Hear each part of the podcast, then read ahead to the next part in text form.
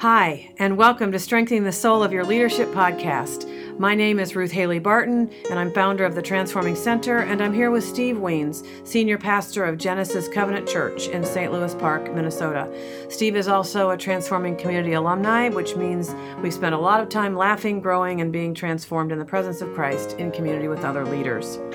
Well, here we are, season two of Strengthening the Soul of Your Leadership podcast Life Together in Christ, cultivating communities for spiritual transformation.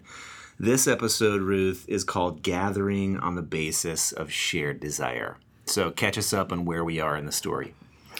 Well, so now the two disciples are in a conversation with Jesus and they've welcomed him into it. He has played dumb a couple times so that they could tell their own story. And in the telling of the story, they were not able to just talk about the facts of the story, but as Jesus allowed them to talk, they were able to drop down to that deeper place where they make this statement, but we had hoped that he was the one to redeem Israel. We had hoped that he was the Messiah.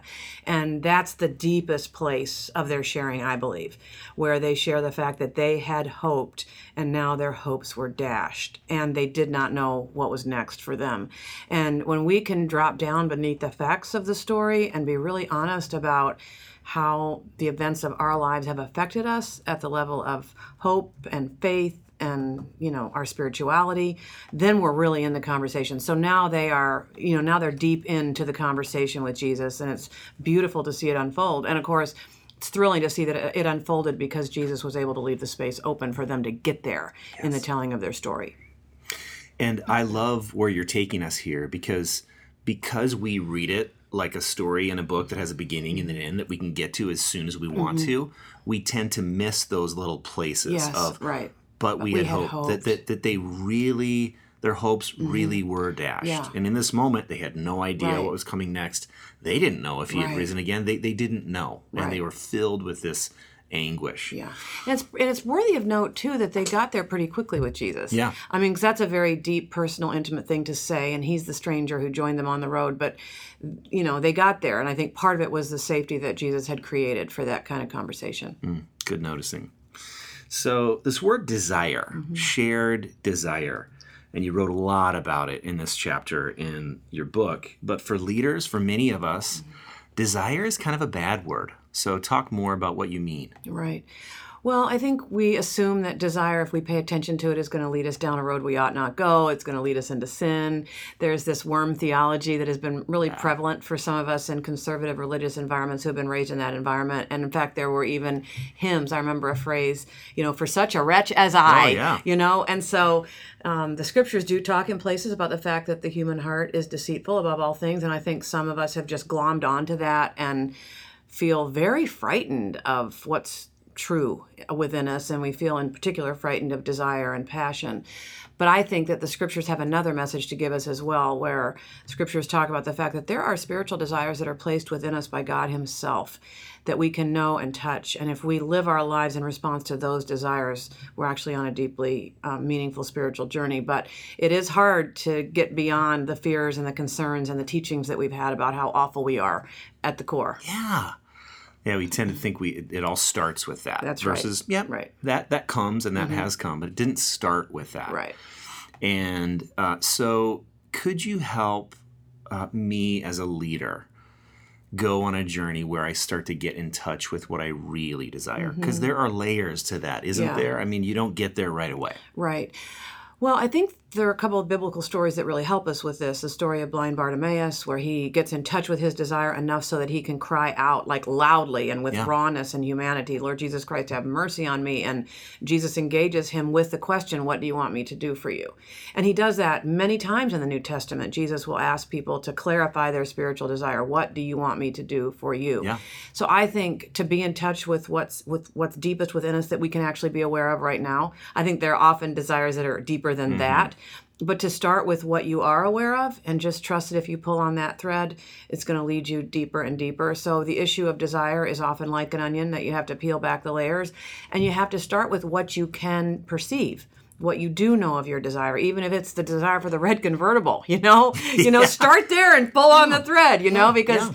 there's probably something that's a little bit more authentic under that, and then something more authentic under that. So you have to be brave enough to start with what you can feel, and of course that's uncomfortable because at the surface, many of us have desires that feel a whole lot less than stellar. Like, Yeah. you know, well, that's not a good desire. I don't even want to acknowledge that I have that desire. You know, that I want to be the pastor of a huge church. I don't want to name that desire. I want to have the best selling book. I don't want to, you know, I want to, you know, pretend that I'm more altruistic than that and more humble than that, you know. So it's uncomfortable to start with what you can actually perceive and then to believe that there's something truer and more authentic under that. And this is where, again, practices like the examen that we've talked about, I think almost every Mm-hmm. Yes, episode of the right. season so far, really help. Yes. Uh, they help me to, again, because you can see. Mm-hmm. You can see the, the areas of your day where you came alive and where you got drained. Uh, and I think another, um, we've talked about spiritual direction, but spiritual directors can help Yes. uh, ask good questions. Mine just asked me one the other day, Mm-hmm. Yeah. and I won't say what the, what the subject matter Mm-hmm. was, but he heard me say, I, I, I feel so embarrassed even saying this. Mm-hmm. Yeah. Because he was asking me, well, Right. what's what do you want? Right. Mm-hmm. Like what? And I, well, I okay. But then he just gently Yeah. kept pulling at the thread. Right. So I, I I would underline and I would thank you for saying name the red Ferrari. It, Mm-hmm. Yeah. it, it, it will Right. lead you somewhere. Right, exactly. Because it could be something like a, a desire for adventure, Yeah. you know, like, um, or a desire to feel free, Yeah. Or a desire to have attention by driving a red Ferrari and to appear to be somebody, you know, all those things. Those are really important desires, though. And if Yeah. we are not acknowledging those desires, they are going to be dynamics underneath the surface driving our lives anyway. Yeah. So we we actually become safer with ourselves and safer with others if we can actually acknowledge the real desires and deal with them as they really are and then see what's authentic underneath. Beautiful. So, how would you help? Like, this is another leader question. They won't all be leader questions, but how would you help leaders lead their communities in helping to name their desires?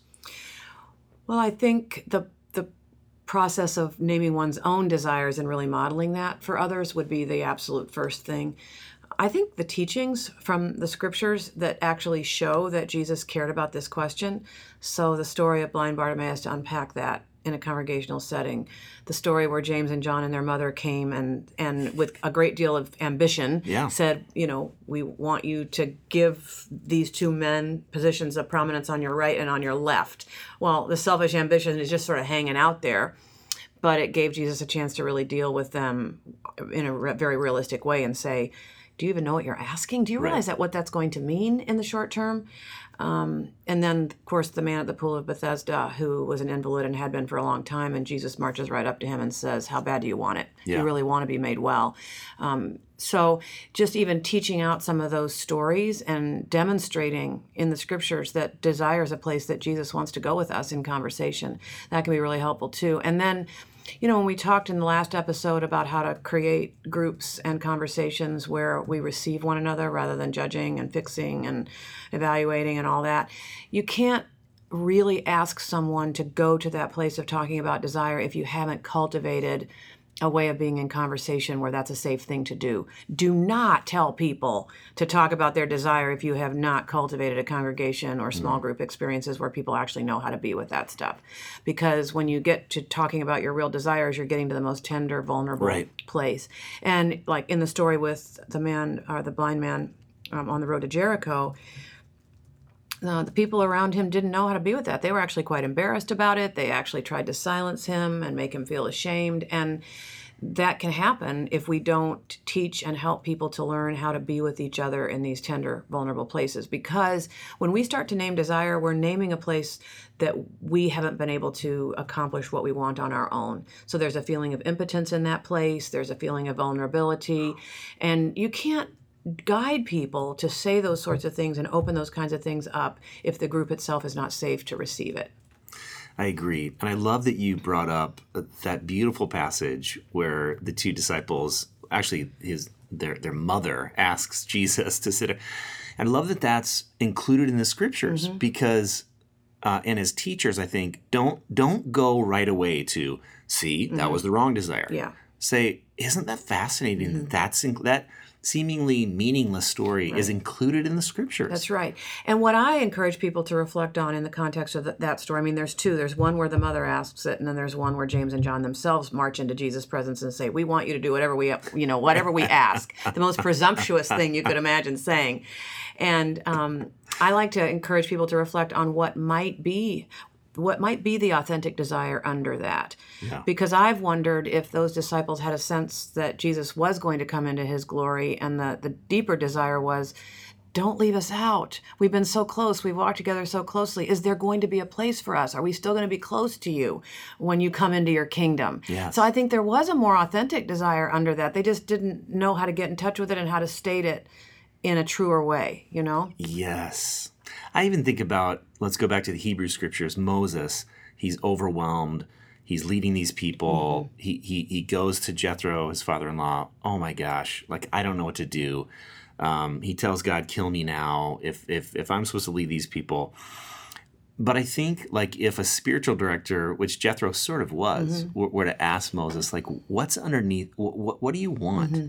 I think Moses might have said something like, I, I want more time with God. I'm, I'm, I'm so burdened by the administration of this Yeah. community. And, and then Jethro, okay, well, let's let's let's Yeah. organize Right. uh, some structure so that you can do that. Yeah, and is sometimes I think because of the activistic nature of the religious subculture right now, especially Protestant, um, I think pastors even wonder if it's okay to want God more. Is it okay for me to want more of God rather than more ministry activity? And how will my people respond if I say, I want more of God, I want uh, more time in solitude, I, I need a bit more time for pulling back, I'm missing God in the context of my life and ministry? We wonder, is that okay? Am I even allowed to say that? Did they, if they hired me to take us up and to the right and to make us bigger and better and more, and they want all the programming and stuff like that, if they hear me talk about this, will they just fire me and say, this is not the guy, this is not the girl, you know, the gal we wanted? Yeah. You know? So it's very risky. And I think, I think it's really hard even now for leaders to own the fact that they want more of God than what they've been experiencing in the context of a busy life in ministry. And they even wonder, am I allowed to want it or am I just being a wimp? Right. you know Suck i'm not an up. achiever you know Yeah. i'm not an achiever and maybe maybe somebody's going to question my capacity if i bring this up in this very judgmental evaluative milieu that we've created for ourselves Which I think now we're getting to the heartbeat of why Mm-hmm. you started the Transforming Center. because every leader gets to the point, I think, where every pastor, where it is too hard. Mm-hmm. Yeah. And where I have lost God. That's right. Mm-hmm. where I I started, I didn't start this way. Right. Mm-hmm. And I don't know how I got here, but I am so hungry for God. and i don't know how to get out without losing my job Right. you know and where is the safe place for me to say these things where people aren't evaluating me and judging me about my capacity where can i say these things and- Right. and have it be received and held. Uh, just a just a, an encouragement. If you're listening to this Mm-hmm. and you're, let's say, on the board of a church or a nonprofit, and you're noticing that the leader of the nonprofit or church or whatever is on this Mm-hmm. road, ask them, ask her, ask him some questions about desire. I think. Yeah. that would be a Mm-hmm. really big gift. right Um, let's talk about losing hope. Mm-hmm. because I think sometimes we think about desire and and we do. We think the red Ferrari or we think the but just like I just said the when woman in the sexy red dress. Yeah yeah are all the Yeah. things. When we've lost hope that can be big and flaming out like a huge uh, destructive crash. Or it can just be you know you've you've noticed that the garden has dried up um, talk about the dynamics of losing hope how do i know that i've come to a place um, or i'm going to a place where i'm where i'm losing hope and i'm disappointed and how do i name that Well, I think there can begin to be cynicism, you know, Ah. and um, a flatness. Like you go through the motions of ministry, but you don't feel anything anymore. No one else knows it because you, you know, if you're a leader and you're used to being in front of people, you know how to put it on for everyone else. But you know that there's a, a cynicism. You know that there's a flatness in your emotional life. Um, you know that you go through the motions, but you don't feel what you used to feel. Yeah. In ministry, you've lost connection with the human condition. I've recently read a person define compassion fatigue as becoming almost derisive and cynical about the human condition. Yeah. That when you've been in the midst of human need too much, you almost shut down emotionally and you start to protect yourself by just feeling derisive and cynical about the human condition and all that we go through as human beings. Um, so there can be a spiritual lethargy, you know, where we're not seeking God with any sort of passion anymore because we're disappointed at the whole thing that God has led us into. Yeah. And so sometimes we don't even know how to talk to God about that. We don't even know what will happen if we do. Yes. Acknowledge to God how deep our disillusionment and hopelessness goes and the fact that we're out there preaching a message of hope and we we are not experiencing the message of hope or the reality of hope in our own lives. And that's really scary, especially for a pastor whose whole life really depends on being connected to that message and presenting that message in compelling ways. yeah. I mean, it, it could take you on a journey that is quite unpredictable and risky. So it's it's a hard it's a hard thing to acknowledge because we don't know where that kind of acknowledgement will take us. Yes. And now we're back to liminal Mm-hmm. space. Right. So let's, I want to turn the corner a bit and remember. So we're talking about spiritual mm-hmm. communities, Christian communities. And let's say I'm in a little group with someone, and let's say someone names their mm-hmm. desire, and I notice I feel threatened by that, mm. and I kind of want to shut that down because it doesn't feel safe to me. Mm-hmm. How, how do I listen well? How do I um, how do I pay attention to the dynamics that are happening inside of myself while I'm also trying to be a good human being to Yeah. the person that's just named something so tender? Yeah. Can you say a little bit more about what might feel threatening to you Oh, in a moment so that I can I'd like to address that a little bit more specifically than just in the in a general sense. Yes. So, um, I'm a pastor, Mm-hmm. and one of the people that work on the staff start to talk about this direction that they feel like their life is heading, Mm-hmm. Yes. and it's Yes. exciting. Mm-hmm. But it's not. It's probably not going to be connected Yes. to where It's gonna be a loss for yeah, you. It's going to be a loss. Yeah. Mm-hmm. They're they're gonna and and I so I was an associate for so many years, and I said Mm-hmm. Yeah. so many of those things like, "Hey, I think I should do this," Yeah. or not having any, Any clue, what it would feel like on the other side of that equation. The senior leader Yeah. is sitting there going, "Oh no," you know. yeah. Uh, so, in that context, your staff person, your Mm-hmm. Yeah. whatever is, and you can. Okay, I've seen this happen before. Yeah. I, I, I, I know can where this is going. Six months Yeah. from now, I, I know what kind of conversation we're going to have. Yeah. I think we have to drop down to the place of deepest trust in God for ourselves and for them and for the whole thing that we're involved in. And that is that is a spiritual maturity right there that you have to have walked a path with God to have that kind of trust where on the one hand you can acknowledge that this will be a loss, but on the other hand the deeper reality is but we're still in God. God's got his hand on that person. God cares about me in this situation. God must have something good for all of us in this. So you really have to drop down to a very deep place of trust. And I think that the only way we even have that place to drop into is because of the depth of the spiritual journey that we've been cultivating up until that time, where we have experienced that the goodness of God is mysterious and it often transcends our own ideas about what might be good and best. That God's ways are not our ways, Yeah, yeah, um, but they are good yeah. and we'll discover that goodness as we remain open. I, I sometimes, even in moments like this, I'll tell you, Steve, this is a technique, but this is what I do. Yeah. I literally try to uncross my legs and open my hands and breathe Yeah. just so that I can Open up. open up rather than holding myself tight and even in my body acting like I'm afraid and tense. And it helps me. You know, like even if my soul, soul is still clutching a little bit, the action of uncrossing my legs and opening my hands on my lap and breathing deeply, that has become such a way of opening to God for me that it actually can carry my soul along into a more open place where I'm not feeling quite so threatened and where I'm not clinging and grasping and almost, you know, gasping with fear, you know. Yes. Well, thank you for that. Mm-hmm. And I think techniques, we're, our, our souls, our minds, our bodies are so connected. They're way more Mm-hmm. Connected than we Right. think. So having a, a concrete technique like that is really helpful. Mm-hmm. Uh, in my sermon last Sunday, I was teaching on something that was quite tender to Mm-hmm. me and also quite um, uh, conflictual. Mm-hmm. Like I, I, I could tell people were gonna either get mm-hmm. mad or receive. Yeah. And I noticed I was sitting on a Yeah, stool. I you was can notice crossing. people- No. I was, Oh, you were and- doing yeah, it. and- Wow. And, and I noticed it out loud. I, Yeah. I, I went, oh my goodness, I'm crossing my arms. Mm-hmm. Yeah. And I opened up, you know, and then people yeah. kind of chuckled. Yeah. But in that moment, Yeah. it was what you just described. Like, Right. hey, let's just acknowledge that there's Right. tension. Your body was telling you how stressed you were, you didn't even realize it until you noticed your Yeah. body. And then there was something you could do in your body to start to release the tension. I was even noticing where you had your arms. You were you were protecting Yeah. yourself. That kind of crossing is I'm protecting myself. You know, And that from is what a- might come. As I was talking to Mm-hmm. some people that I love, I mean, I, you know, but. And I, I, I- said that. I said, "Oh my goodness! I think I was protective Mm. Yeah. Mm-hmm. of myself. I was covering my vitals. Yes, that's exactly my, heart, right. my that's soul, right. That's you right. know? Your guts. you don't want to be kicked in the gut, right? Yeah, right. So, uh, so I think, thank you for that. Yeah. I, I think that's just opening up, remembering Mm-hmm. that God is good, remembering also that I don't have to know how this is all going to turn out. That's right. Mm-hmm. Like I, I don't, I don't have. God doesn't need to tell me, Right. Mm-hmm. hey, it's all going to be fine. Um, I just need to say, okay, I'm disappointed at the probability of this person leaving. Mm-hmm. Yeah. Um, it, it, I'm also selfishly mad because.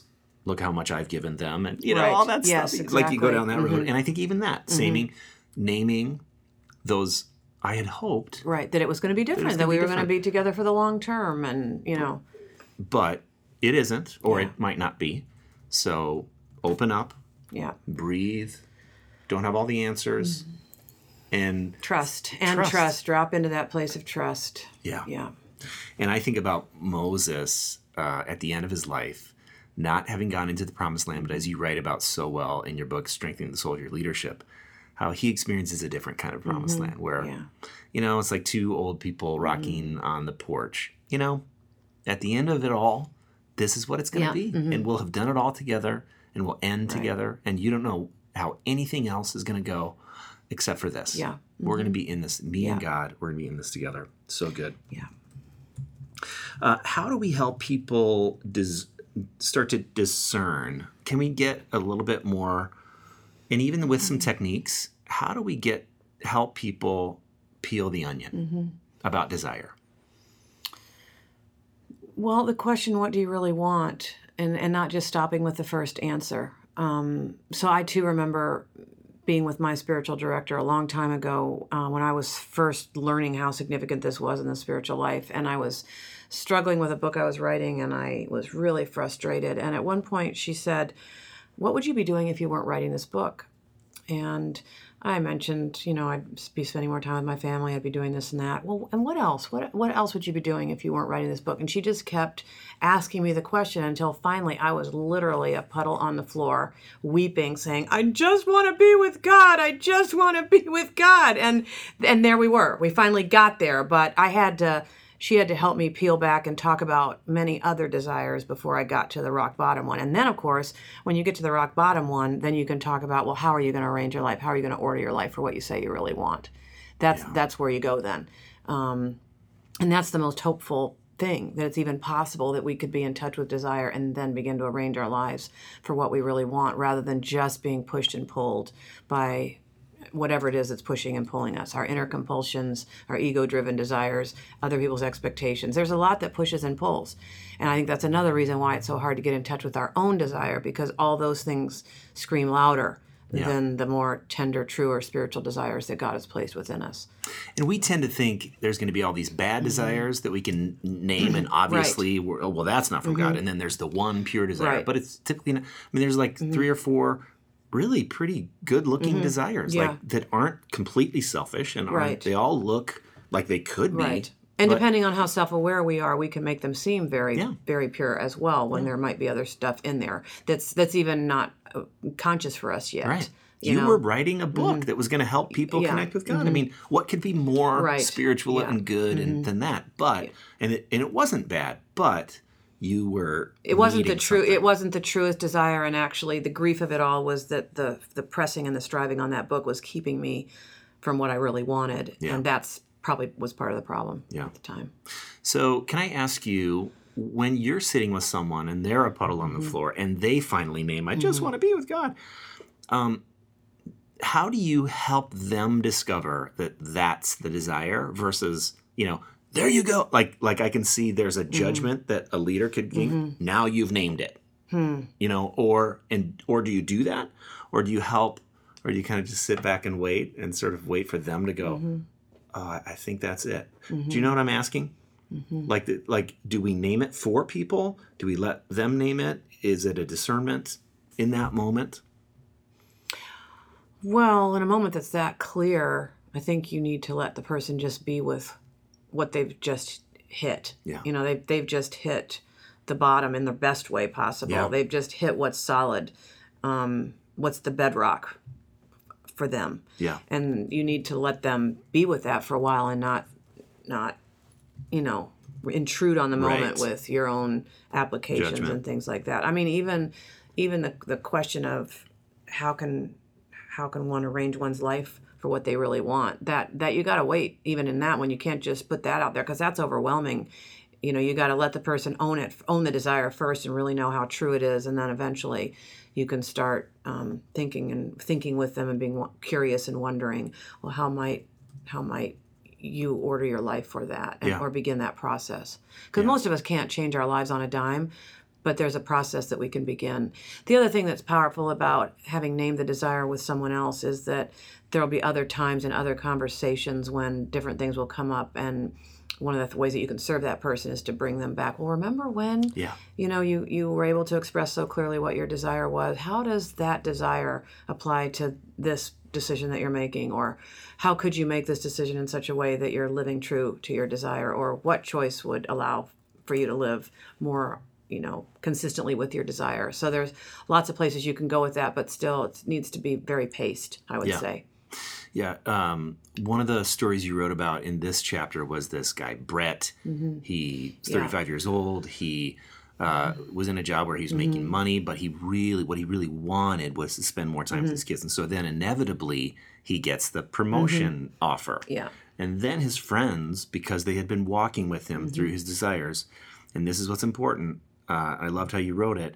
They don't say, "Well, you, you know," mm-hmm. they, they said, "Oh, let's let's." Okay, so last time you were with us, you were talking mm-hmm. about wanting to spend more mm-hmm. time with your kids. So how will this allow that or yeah, not or not? and then you know what you're what you're doing as a group of spiritual companions there is very different than what most other voices might say so the ego voice or the life coach or the career coach is going to say yeah take it you got to take it i mean this is the next step in your career Yep. so a career coach is going to have one answer right um, a wife might have another answer if she's like well wow that's a lot more money and we really i want i want the new house or whatever she may or may not you know um, there are a number of things that could happen in conversations with others, but your spiritual companions, your companions on the Emmaus Road, are going to say, But we've heard you talk so clearly and compellingly about your desire to be present with your kids and not to miss this season of their lives uh, by being gone. You know, how does that come to bear on this decision? How can you continue to live in to your truest desires? That's brave stuff right there, too. Yeah. And it takes it it takes the kinds of conversations that we've been talking about for that group to even have that information to, to offer it in a helpful way in that moment. So I think um, just as this episode is wrapping up, um, it's so important when you're walking the journey with Christian community, even at the point where it might seem obvious to you as you're mm-hmm. listening, Yeah. what they should do. It's still this is mm-hmm. not your choice, Right. And it's not your. You don't tell them what you think they mm-hmm. should do. You just keep asking questions Right. and keep reminding them about what they've named, what desire they've named, what hopes they've had. And then you freely let them make Yeah. their decision. Absolutely. And in that way, it's light. It is. You're not taking in, you're not taking responsibility for them and their decision making at all. The discernment still always resides with the person who has to make the real decision, you know? Yeah. And that is freeing. Well, I love the uh, prayer that you end this chapter with um, from Psalm 37. Would you lead us through that? I will. Yeah. So Psalm 37 is the psalm where um, the psalmist says, Trust in the Lord, and He will give you the desires of your heart, which implies that there are desires of the heart that God has placed there Yeah. and that God wants us to be able to live into.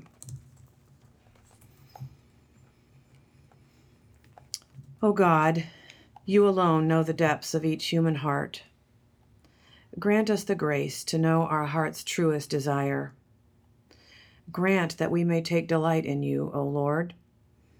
Trust you with all our hearts as we hold our desires openly in your presence and in each other's presence. Grant us the courage to cry out to you. Grant us the faith to be still and know that you are God, that we might wait patiently for you to act in our own lives and in each other's lives. We ask this through Jesus Christ our Lord. Amen. Thanks so much for listening today. We know there are thousands of podcasts out there, and we're grateful that you've spent the last 30 minutes with us. Thanks, Steve, for such great questions and for taking that step of faith to join a transforming community so long ago in 2011. If you're a pastor or a leader who would like to connect your soul with your leadership, please do consider this an invitation to learn more about the Transforming Community, a two year experience of spiritual formation for leaders. Our experience is grounded in Scripture, it is animated by a Trinitarian approach to transformation and community, and it's informed by the richness and diversity of our Christian heritage. If you'd like to learn more, do visit us at transformingcenter.org.